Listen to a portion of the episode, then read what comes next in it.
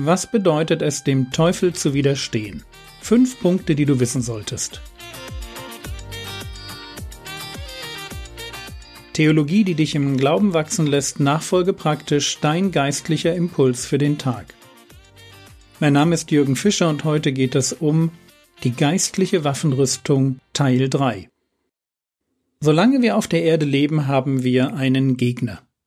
Der Teufel hat seinen Platz im Himmel verloren und er ist wütend, sehr wütend sogar. Wie es in der Offenbarung heißt, Kapitel 12, die Verse 9, 10 und 12, und es wurde geworfen der große Drache, die alte Schlange, der Teufel und Satan genannt wird, der den ganzen Erdkreis verführt, geworfen wurde er auf die Erde, und seine Engel wurden mit ihm geworfen. Und ich hörte eine laute Stimme im Himmel sagen, Nun ist das Heil und die Kraft und das Reich unseres Gottes und die Macht seines Christus gekommen, denn hinabgeworfen ist der Verkläger unserer Brüder, der sie Tag und Nacht vor unserem Gott verklagte. Wehe der Erde und dem Meer. Denn der Teufel ist zu euch hinabgekommen und hat große Wut, da er weiß, dass er nur eine kurze Zeit hat ein wütender Feind mit einem Heer von Engeln. Keine rosigen Aussichten. Und doch brauchen wir uns nicht zu fürchten, solange wir die geistliche Waffenrüstung tragen und beherzt dem Bösen widerstehen. Am Ende muss er fliehen. Wir dürfen nur eines nicht vergessen, dass wir zu einem Kampf berufen sind. Wir sind nicht auf der Erde, um Ferien zu machen. Und in diesem Kampf haben wir genau eine Waffe, das Schwert des Geistes, und dazu heißt es in Epheser 6, Vers 17, Nehmt auch den Helm des Heils und das Schwert des Geistes, das ist Gottes Wort.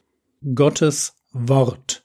Im Griechischen gibt es für den Begriff Wort zwei Worte, nämlich Logos und Rema. Hier steht Rema, das Rema Gottes.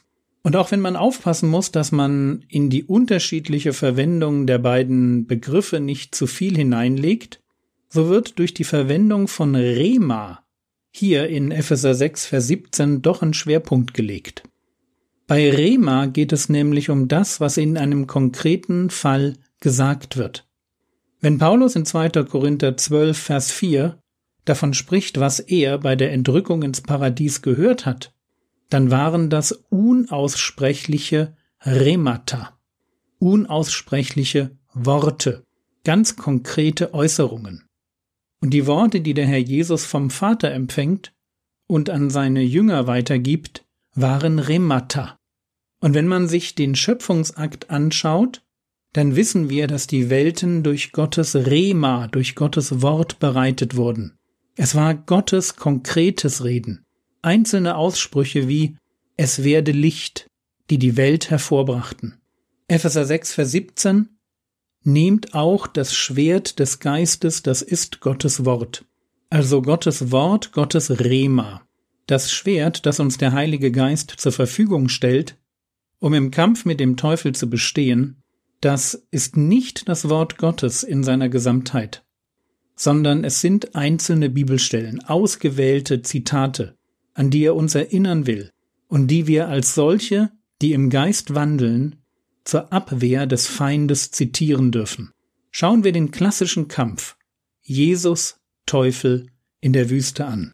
Dreimal kommt der Teufel und versucht einen durch langes Fasten entkräfteten Jesus. Und dreimal antwortet der Herr Jesus dem Teufel auf dieselbe Weise. Er sagt, es steht geschrieben.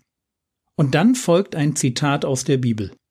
Und am Ende muss der Teufel unverrichteter Dinge abziehen. Das richtige Zitat ist die Antwort auf eine teuflische Versuchung. Ich sage das gern nochmal. Das richtige Zitat ist die Antwort auf eine teuflische Versuchung. Und zwar egal, wie diese Versuchung aussieht. Sei sie emotional, körperlich, schlimme Umstände, böse Menschen. Immer ist der Kampf selbst, also der Moment, wo wir uns nicht schützen, sondern selbst angreifen, davon geprägt, dass wir den richtigen, den passenden Bibelvers ins Rennen schicken. Das mag jetzt komisch klingen, aber wenn ich merke, dass ich einen Gedanken habe, den ich nicht denken will, weil er Sünde ist, oder ein Gefühl in mir aufkommt, das falsch ist, weil es Sünde ist, oder ich eine körperliche Einschränkung wahrnehme, die mir irgendwie merkwürdig vorkommt. Zum Beispiel, wenn ich genau vor dem Beten plötzlich müde werde. Dann zitiere ich hörbar. Einfach so, dass der Teufel mich auch versteht, denn ich denke nicht, dass er meine Gedanken lesen kann. Ich zitiere eine passende Bibelstelle und dann sage ich etwas wie Im Namen Jesu gebiete ich dem Gedanken oder dem Gefühl oder der Müdigkeit zu verschwinden. Und das ist dann der Moment, wo sich das Seelische vom Dämonischen trennt. Denn alle dämonischen Einflüsse müssen weichen, wenn wir im geistlichen Kampf Gottes Wort zitieren, uns auf die Seite der Wahrheit stellen und dem Bösen wehren.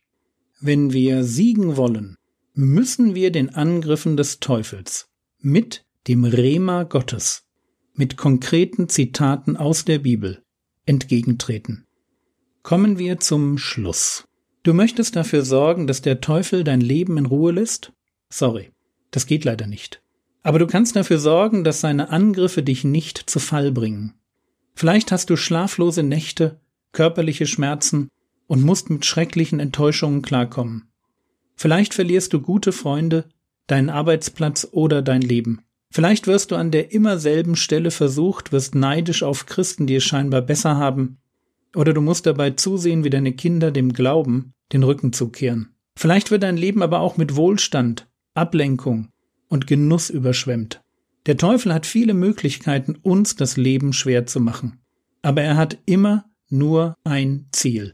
Er will, dass unser Vertrauen in Gott abnimmt, dass wir unsere Zuversicht wegwerfen, dass wir die Gewissheit unserer Hoffnung verlieren. Er will, dass wir nicht mehr kämpfen, sondern das Schwert beiseite legen, den Helm absetzen, den Schild sinken lassen, die Schuhe ausziehen, den Brustpanzer ablegen und den Gürtel lösen. Und deshalb zum Schluss ein letzter Gedanke, der sich direkt in Epheser 6 an die geistliche Waffenrüstung anschließt. Vergiss eines nicht. Wir kämpfen nicht allein. Wir sind eine Armee.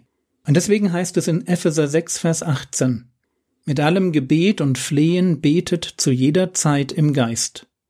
Und wacht hierzu, in allem Anhalten und Flehen, für alle Heiligen. Bete viel und bete für andere. Hör nicht auf, für dich zu beten und hör nicht auf, in allem Anhalten und Flehen, für alle Heiligen zu beten. Niemand kämpft allein. Auch wenn Jesus in der Wüste allein war, so war es nie seine Idee, dass wir, die wir Leib Christi sind, als Einzelkämpfer durchs Leben gehen.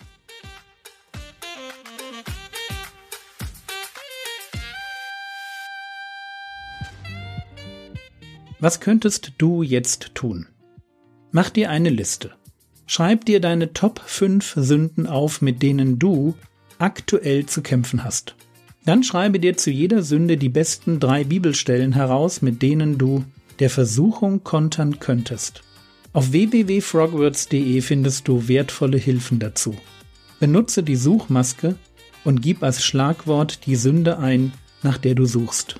Werde ein geistlicher Krieger. Das war's für heute. Nächsten Montag geht es im Podcast mit der Serie O-Ton Jesus, Jesu Leben und Lehre weiter. Der Herr segne dich, erfahre seine Gnade und lebe in seinem Frieden. Amen.